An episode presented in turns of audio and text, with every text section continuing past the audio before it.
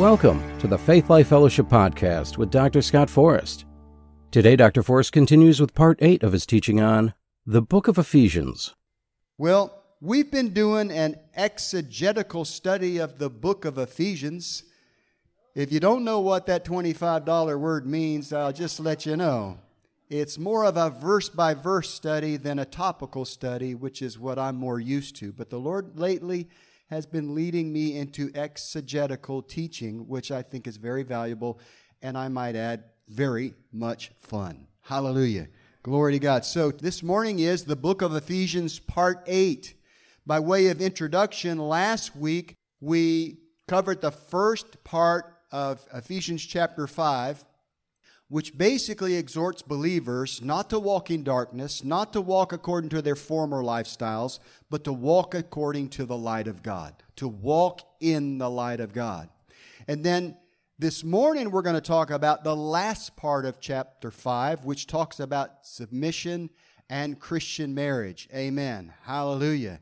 How appropriate that Robert had a word for one of our couples that the Lord restored that we're talking about marriage this morning. I tell you what, the Holy Ghost knows what he is doing. Amen. Hallelujah. So I want to start right on into Christian marriage with verse 21, Ephesians chapter 5. And this is sort of a transition verse because he's just been talking about don't walk in darkness, Christian, walk in the light. And then he sort of shifts the subject to the subject of submission. In verse 21, he said, Submitting yourselves one to another in the fear of God. He's exhorting the believers to submit themselves one to another in the fear of God. It's interesting to me that Paul introduces the topic of submission, which is controversial with some people, by reminding us that as true believers, we should submit first to one another in the fear of God. Amen? And since he jumps right into Christian marriage in the remaining verses, verses 22 through 33, it's hard to miss the point I believe that he's making. The point is that even in marriage, you may disagree with me and you're free to do so. The point is that even in marriage, husbands and wives should be willing to submit to one another in the fear of God. Amen. Also noteworthy in this verse, proper submission is done in the fear of God. So there's no scenario, even in marriage, which allows you to compel your spouse or anyone else to do something that is sinful or ungodly. That's not true authority, and you don't have to obey that kind of authority. The military parallel is when I was a military officer, we were taught that you were to obey all lawful orders. But if anyone said to you, I want you to take your men and I want you to kill all these women and children, you have the right to disobey what is considered to be an unlawful order. Amen. Hallelujah. So I just wanted to make that point. Submission is voluntary. Amen. It's a voluntary thing. So we must submit ourselves to God and submit ourselves to one another as a choice, not because we're forced to do so. Amen? Everybody got that? So when we read verse 22 and the rest of the verses which instruct wives to submit to their husbands, we should read it with the knowledge that there will be plenty of occasions where husbands will need to submit to their wives. Amen. Hallelujah. I'll give you a fresh example. This morning, my wife told me at about 9:30, "I want to move the microwave to the kids' church." I'm like, "Well, if that happens, I won't be able to heat up my coffee." You know? She says, "I need it because we're making s'mores for the kids this morning." So you know what I did? I submitted to my wife. I said, "Okay, move it. If I need to heat up my coffee, I'll go into kids' church and do it." Amen. Just a minor example of this concept of submitting to one another. But then verse 22 says, Wives, submit yourselves unto your own husbands as unto the Lord. So, if we're to be scripturally accurate here, it's clear that there's a greater degree of submission required of the wife than there is of the husband. Okay? Because there will be occasions where there will be disagreement, uh, there will be gridlock And someone's going to have to break the tie. And according to the Word of God, that responsibility falls on the man, the husband. Amen? Having said that, all the women are like, having said that, let me tell you how I think husbands and wives should put this into practice and how my wife and I have evolved into putting this into practice. Because you know, wives, you know, you bristle at the thought of submitting to your husband sometimes. You know, it's just a natural rebellious response. Amen? So, so let me tell you how my wife and I do this and or strive to do this. We don't always get it right. But here, here's the bottom line. Here's the rule of thumb that I'd like to uh, put out to you this morning. If it's a decision that absolutely has to be made at a certain time for whatever reason, and I think that is rarely the case, and you're not in agreement, then the wife should defer to her husband's judgment and be at peace with the decision that he makes. But if it's a matter of utmost importance, like a change of assignment, a major move, a major financial investment, starting a ministry, or choosing a new church, I believe that husbands and wives should be in agreement before they move forward with anything like that. Husbands, if you're convinced that you've heard from God, well, you need to trust in the ability of your wife to also hear from God. But when there's something major happening in your life, and you can't afford to miss it, you want to be right, then trust that the other spouse will eventually see what you see. And if that doesn't happen, maybe you missed it. Maybe you didn't hear from the Lord. All right. Just going to let that hang in the air there. All right, so one more thing. If you look at this verse, it says, Wives, submit yourselves unto your own husbands as unto the Lord. So it's clear to me from the context that women are not they're not commanded to submit to all men generically. Women, you are not to submit to just any man. You know, you submit to your own husband in the fear of God. Amen. Now, there's actually some denominations that sort of teach that that women are, you know, sort of subservient to men generically. Well, I'm telling you right now, the Bible does not teach that. It says, submit to your own husband. And even then, you're not supposed to do anything that's unlawful or sinful. And you're not to let him try and, you know, like one example is, and this is all too common in the body of Christ, where the woman gets on fire for God and the man is just, you know, he's just a spiritual dud. You know what I'm saying? He just wants to fish and drink beer and he doesn't have any interest in church. And he says to his wife, This Sunday, I forbid you to go to church because the Bible says you're supposed to submit to me. Guess what, wives? You get up on Sunday morning, you put your makeup on, you put your dress on, and you tell that man, I'm going to church. Because the Bible doesn't tell me I have to submit to you and do things that are ungodly. And not going to church is ungodly, so I'm not going to do it. My, my daughter says, You don't have to be country either. I just used a country voice as an example. All right, verse 23 For the husband is the head of the wife, even as Christ is the head of the church, and he is the Savior of the body. So, concerning the husband being the head of the wife, I'd like to make a military analogy, if you would allow me. I spent nine years in the Marine Corps, 21 years in the Air Force Reserve, retired at the rank of lieutenant colonel. So this is kind of fresh in my mind, so to speak. Um, I like to think about it like this the general and the colonel in an army are equal in the eyes of God. And they both have a measure of authority.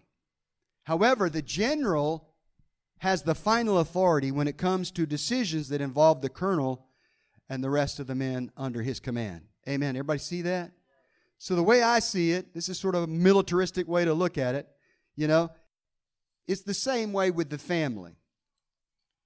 The husband and wife are equal in the eyes of God. The husband is the head of the household.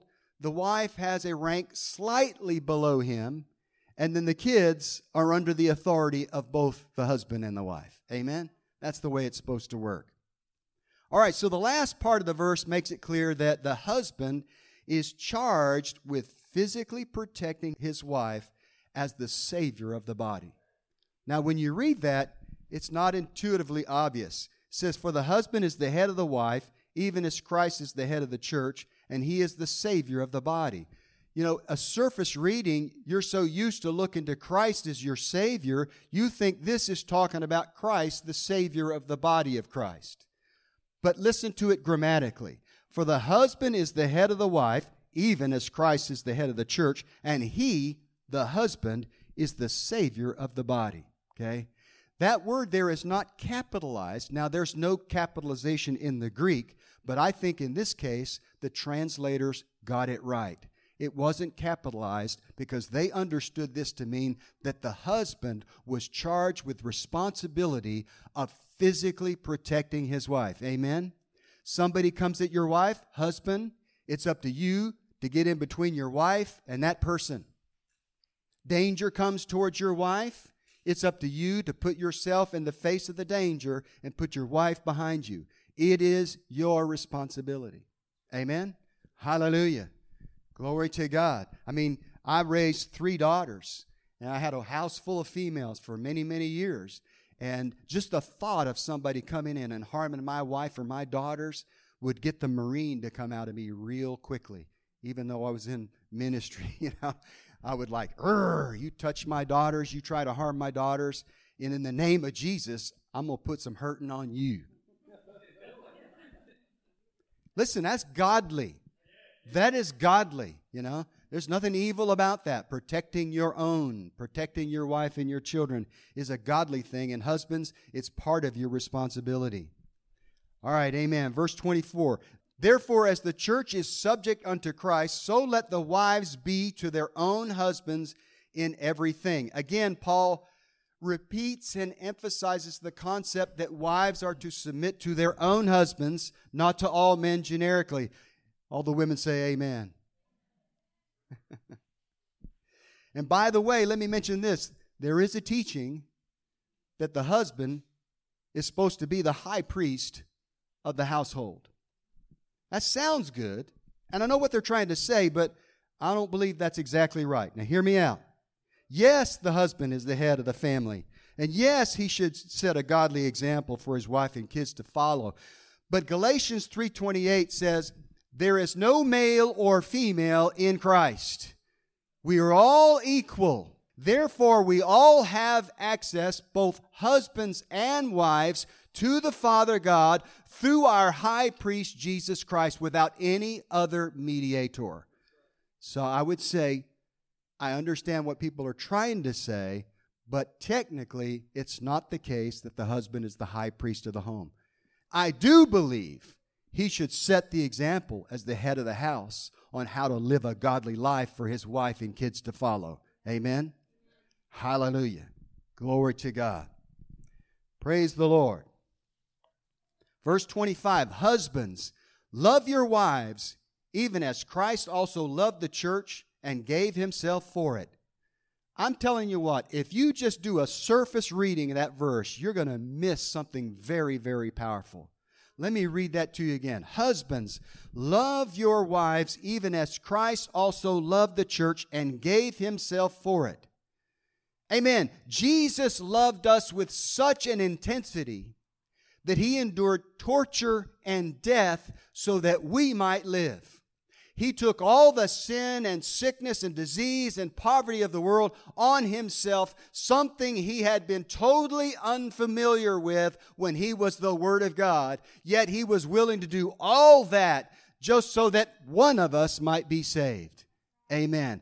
You need to have the same attitude towards your wife. You need to be willing to give your life literally and figuratively to save your wife. Amen. Glory to God. Glory to God. Husbands, do you love your wife like that? Would you be willing to give your life so that your wife and kids would survive? That's the kind of love that's being talked about right here. So the next time you get all high and mighty and say, Well, I've got the authority in this family, remember, remember the quote from Spider Man with great power comes great responsibility. Amen. Listen, you've been given authority, but with that authority comes great responsibility. And one of those responsibilities is being willing to give your life for your wife, to be like Jesus in that respect. Amen. Glory to God. Mm. Whew. Thank you, Jesus. Verse 26 He gave his life for the church that he might sanctify and cleanse it with the washing of water by the word. Glory to God. I believe one of the main ways we can give our lives figuratively for our wives is to speak and pray the word of God over them continually. Husbands, sanctify and set apart your wife by speaking the word and praying over her. And make sure that plenty of times you speak the word over her where she can hear it. You're a wonderful woman of God. You're a mighty woman of God. You're a Proverbs 31 woman. And I really want to let you know how much I appreciate that. I just love the way you take care of me, even though I'm a grown man. Say things to lift up and sanctify and set apart your wife. Make her feel like the glorious woman that God has called her to be. Amen. Hallelujah. You probably never heard it preached like this before, but you're going to hear it this morning. Amen. Hallelujah. Hallelujah. Verse 27 that he might present it to himself a glorious church not having spot or wrinkle or any such thing, but that it should be holy and without blemish. Hallelujah. Glory to God. Again, I say husbands should constantly be declaring over their wives that they are becoming the glorious woman that God destined them to be. Amen. Even if you don't see it in the natural, you can call those things that be not as though they were and declare those things over your wife. My wife is a nag with a capital N. Well, don't say that. Say, my wife lovingly suggests that I do things differently because she's a wonderful woman of God. Hallelujah. Verse 28 So ought men to love their wives as their own bodies. He that loveth his wife loveth himself. For no man ever yet hated his own flesh, but nourisheth and cherisheth it, even as the Lord the church. For we are members of his body, of his flesh, and of his bones. For this cause shall a man leave his father and mother, and shall be joined unto his wife, and they two shall be one flesh. Now that's a mouthful, and I'm going to break it down as best I can. This is what it spoke to me, and I want to share it with you this morning. Verses 28 through 30 say that men ought to love their wives like their own body, much like Jesus is the head and loves all believers because they are a part of his body. So, husbands, you should care for her body, your wife, as much as you care for your own body because she is a part of you. Did you get that? Now, verse 31 is a fascinating verse. It's actually a prophecy that was first spoken by Adam in Genesis chapter 2, verse 24. He's the one who said, For this cause shall a man leave his father and mother, and shall be joined unto his wife, and they two shall be one flesh. He took one look at Eve, who was beautiful and naked, by the way, and he said, For this cause a man shall leave his father and mother and cleave unto his wife. Amen. You know how the word woman came into existence, right? Eve was presented to Adam, and he went, Whoa, man. God said, That'll work. Whoa, man. That's old, but some of you evidently haven't heard that. Hallelujah. I think it's amazing that Adam prophesied that. Jesus repeated it in the Gospel of Matthew and Mark, and now Paul repeats it in the letter of the Ephesians. But Adam was the first one who said that. He said, For this cause A man shall leave his father and mother before there was such a thing as a father and mother. And I tell you what, that's prophetic, you know? Amen. Glory to God. All right. Praise the Lord. So, once again, if the husband and wife are one flesh, then the wife's body is also his body, and his body is also hers. And lately, I've begun to extend this concept, and I begin to pray over my wife's body against sickness and disease from the perspective of her body is part of my body. So when I confess healing over my body, I also confess it over her body because she's part of me. Her body's part of my body, and my body's part of her body. Anybody ever think about praying like that? I tell you what, it's powerful. Amen. Glory to God. Hallelujah. I tell you, there's a lot of mysteries that we don't understand in the marriage relationship. One day we'll understand just how valuable marriage is. Amen. Hallelujah. Verse 32. This is a great mystery, which I just said, but I speak concerning Christ in the church. Now, I think that the traditional interpretation of this verse is about as accurate as any I've heard. Put it to you this way The unity that results when a man and a woman are joined together in marriage is a model of the mystical union between Christ and the church.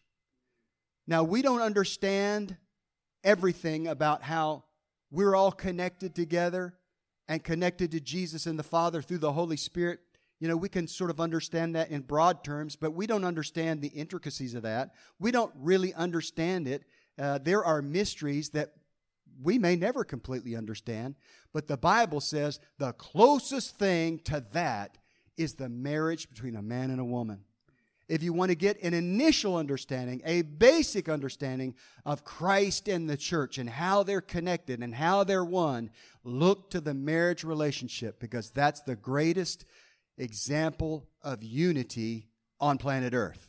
A man and woman unified spirit, soul, and body is a picture of Christ and the church. And it takes some of, but not all of, the mystery out of that. Glory to God.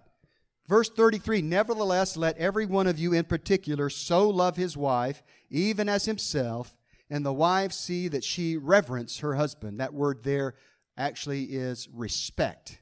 Okay? Here again, if we're not careful, we can miss the impact of this verse or verses like this with just a surface reading. So I'm going to read it again. Nevertheless, let every one of you in particular so love his wife even as himself. That's emphasizing what we've been talking about. She is a part of you, so love her as if she's a part of you. And the wife see that she respect her husband. So husbands are exhorted to love their wives and wives are exhorted to respect their husband. Why the difference? Well, women have a a very intense emotional need to feel loved, and they derive security from being loved completely in a relationship. Women care about relationships. If something's wrong in their relationship, it's not going to be right in the woman's psyche, okay? Because that's where she derives comfort and security. Amen? All right? Men, on the other hand, we also want love, but more than that, men crave respect. Men want to be respected. They want to be respected by their peers, and even more, they want to be respected by their spouse. Okay? Of course, everybody says, well, you know, men are supposed to love their wives, but women are only required to respect their husband. Well, listen, if a marriage between a man and a woman is a picture of Christ in the church, well, then women are required to love their husbands like the church loves Christ. So it's not an out for you, okay? I just closed the loophole there. You got to love and respect your husband, wives. Amen.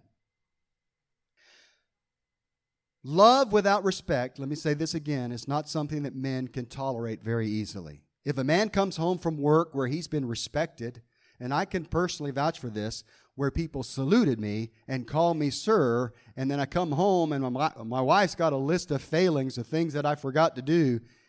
There's a discontinuity that's very difficult for a man to handle, okay? So I would exhort you women to find a more loving way to let the man know there are things that need to get done that haven't got done or whatever. Be careful about how you speak of your husband, okay? Hallelujah. All right. Conversely, if a man constantly berates his wife for her failings, she's not going to feel loved and she's not going to feel secure in that relationship. Again, I say, find a positive, loving way to speak to your husband's failings. a husbands, find a loving way to speak to your wife's failings, okay? You know, just don't hammer them because they can't handle it. and neither can we. We want to be respected. Amen. Hallelujah. Glory to God. I hope you're getting this. Just like the husband should be praying over and speaking the word of God over his wife continually, listen, wives, you should be doing the same thing over your husband. My husband's a mighty man of God. You know, he's got some flaws, but he's working on them. And the power of Christ will enable him to overcome them. He will become the mighty man of God that God called him to be. Say things like that over him in your private prayer time, but also make sure you say it loud enough sometimes for him to hear because he needs that respect. Amen. He needs your love, but he needs your respect. Hallelujah. Glory to God. All right. One more thing before we move on from this last verse. Husbands, don't denigrate your wife in public. It is humiliating to them.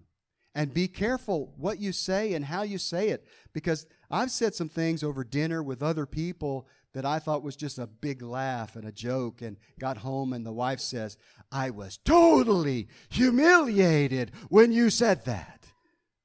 So be careful what you say over your wife in public, okay? It cuts both ways, husbands and wives. Amen. Are you getting what I'm saying here? All right, praise the Lord. So, as we conclude chapter 5 of the book of Ephesians, I want to shift the discussion to something that I call the value of marriage. This is something that the Lord spoke to my heart several years ago, and He told me, I want you and your wife in your church to contend for strong marriages in the church because marriage is under attack in America, especially in the church. And so the Lord uh, showed me in a very, very dynamic way the value of marriage. Amen. Uh, I want to share an encounter I had with the Lord Jesus at our home in Bossier City, Louisiana, May 13th, 2014 in the southeast bedroom of 9307 Belden Drive. If you've ever heard Brother Kenneth E. Hagin talk about his visions, he always anchors his vision geographically and chronologically, so I just did the same thing in honor of him. Amen. All right, so we're in Louisiana, and this is a time when the Lord was dealing with us about returning to our spiritual roots and coming back to North Carolina, to our home state, and pastoring in the state of North Carolina and I'm telling you, it wasn't something that either of us were thrilled about. We had a pretty good gig in Louisiana. For the last 10 years, uh, we had headed up a two year Bible school. I was a professor at Louisiana Tech University.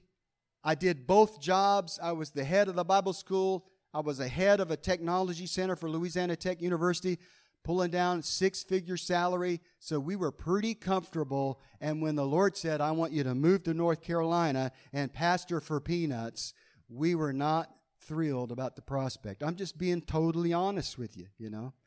You know, it had been a while since we took that kind of step of faith where it ain't going to happen unless you trust God. You know, God's asking you to do something that will not succeed if He doesn't get directly involved. And at first, we weren't thrilled about doing that. Okay? Then we quietly submitted to the Lord and said, Lord, if you want us to pastor in North Carolina, so be it. We're willing. We'll go. All right.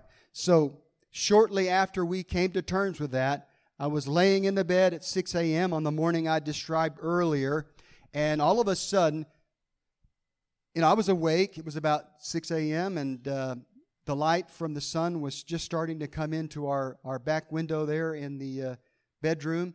And all of a sudden, the door swung open, and I was in a vision, and, and the Lord walked through.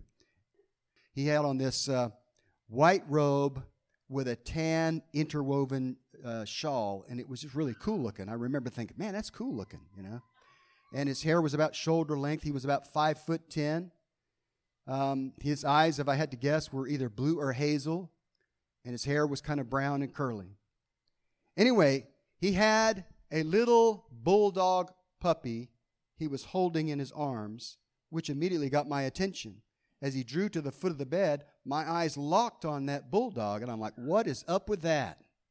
He took the bulldog puppy, which was white with large brown spots, and he put the puppy on the bed in between my wife and, uh, and my feet. And the little puppy just did one of these curl up 180s, and, and he was sleeping. And so the Lord began to speak to me. He said, You're about to enter a season which is going to test your marriage. And the enemy's going to use this season change to try and drive a wedge between you and your wife. Don't let that happen. He pointed at me and he said, Because your marriage is the most valuable thing you have on planet Earth. You fight for it, you contend for it, you value it. And short and sweet, I came out of the vision, and the first thing I looked for was to see if the puppy was left behind. But he wasn't. So then, you know, I've kind of got an analytical mind too, even though I'm spirit filled. I'm like, okay, Lord, I got two questions. Number one, have you ever used props in a vision to anybody else? Number two, if so, why a bulldog puppy? And you know, so I meditated on this vision for about a week and then it came to me. First of all, the Lord led me to Revelation chapter 1, verse 20. The preceding verses say that Jesus was standing when he appeared to John in the Revelation, he was standing in the midst of seven golden candlesticks. He was standing in front of, if you study it out, in the middle of this candelabra behind him, and he had seven stars in his hand. And he said to him in Revelation 120, let me read it to you because I don't want to mess it up. He explained to John what the symbols meant.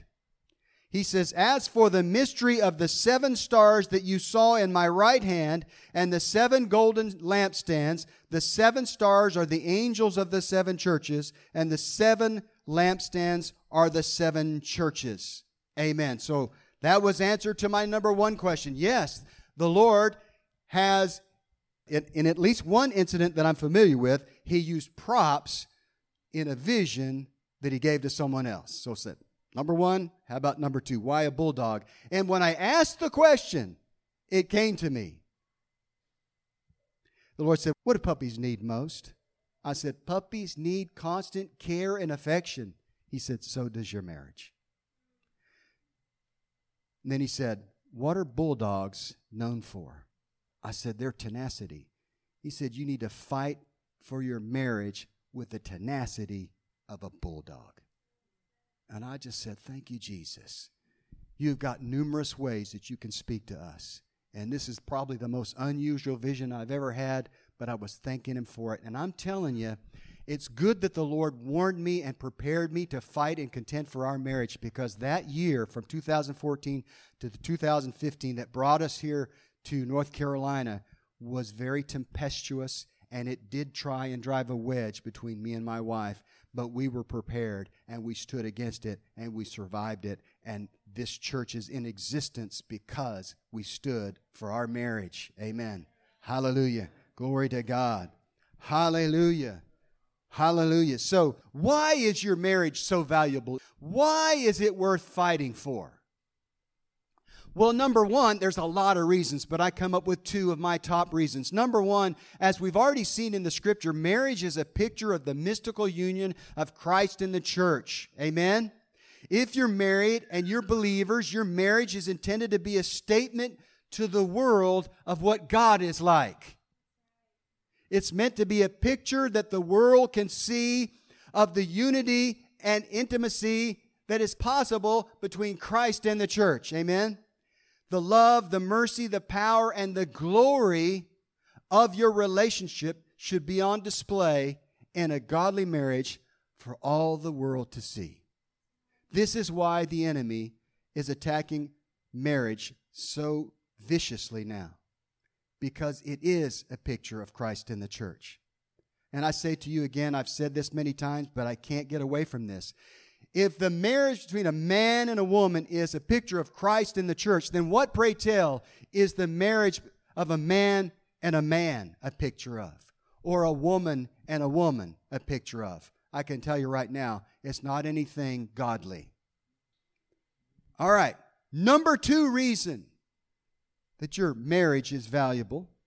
Like I said, there's more reasons, but these are my top two. Number one, you are a picture of God to the world. Number two, there is power in agreement, especially between a man and his wife. Let me say that again. There is power in agreement, especially between a man and his wife. Matthew 18, verse 18 and 19 in the King James Version says, Jesus speaking here, Verily I say unto you, whatsoever you shall bind on earth shall be bound in heaven, and whatsoever you shall loose on earth shall be loosed in heaven. Over there in Matthew 16, he says essentially the same thing. He says, I give you the keys of the kingdom, and whatever you bind shall be bound, and whatever you loose shall be loosed. But here in Matthew 18, he says, Again I say to you that if two of you shall agree on earth as touching anything that they shall ask, it shall be done for them of my Father which is in heaven. There is power in agreement. Hear me out. If there's that kind of power between just random believers, how much more power is there between a man and his wife who are one spirit, soul, and body? There is special power available in the prayer of agreement between a man and his wife. Amen. Glory to God. Glory to God. Coming together in physical unity births natural things children, offspring, who in turn uh, produce more offspring, generation to generation. But listen, husbands and wives can also birth things in the spirit dreams, visions, exploits, purposes of God for your life, which will have impact from generation to generation. Amen. I think this is such an untapped power source that it grieves the heart of God because I can tell you from experience that I know Christian couples, I even know couples that are in full time ministry, and they're not praying together as much as they should. They're not praying the prayer of agreement as much as they should. So listen, don't be that couple. Use the power that you have, the power of agreement. Pray down heaven and earth. Amen. Pray in the visions that God has given unto you. Pray in the dreams that God has given unto you. Pray over one another that you both become the man and woman of God that God has called you to be. And there is power in that kind of prayer between a man and his wife. Listen, my wife and I, when when Thomas and Steph's marriage was was on the rocks. God spoke to us and said, You are the primary couple that's going to have to contend for this marriage. Do not let this one slip through your fingers. And we didn't. We contended. We prayed.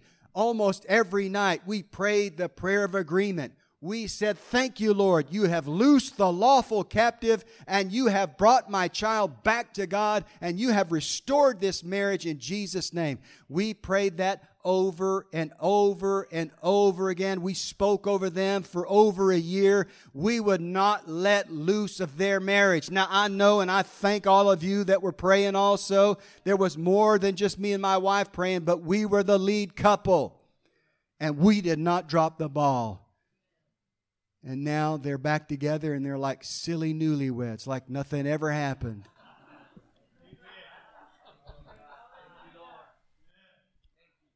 Glory to God. Amen.